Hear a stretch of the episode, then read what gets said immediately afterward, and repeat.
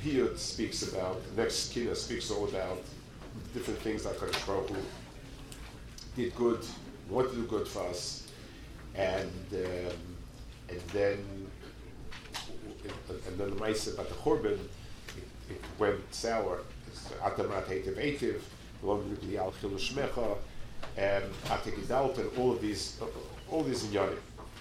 So the tzura of this Kinnah is not a tzura of, it's not a tainut HaKadosh Baruch Hu, it's not even a plea why it happened. Obviously it happened because of Avodas HaChatoim and so on.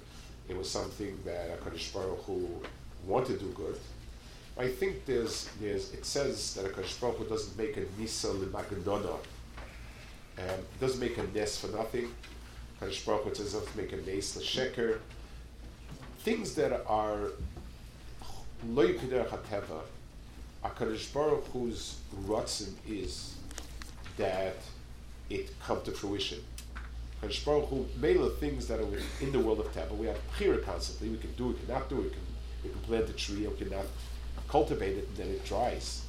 What HaKadosh Baruch Hu does in Yanim, that are l'mayla miderech HaTeva, there's a kavanah for it. And it, that kavanah has to come to fruition.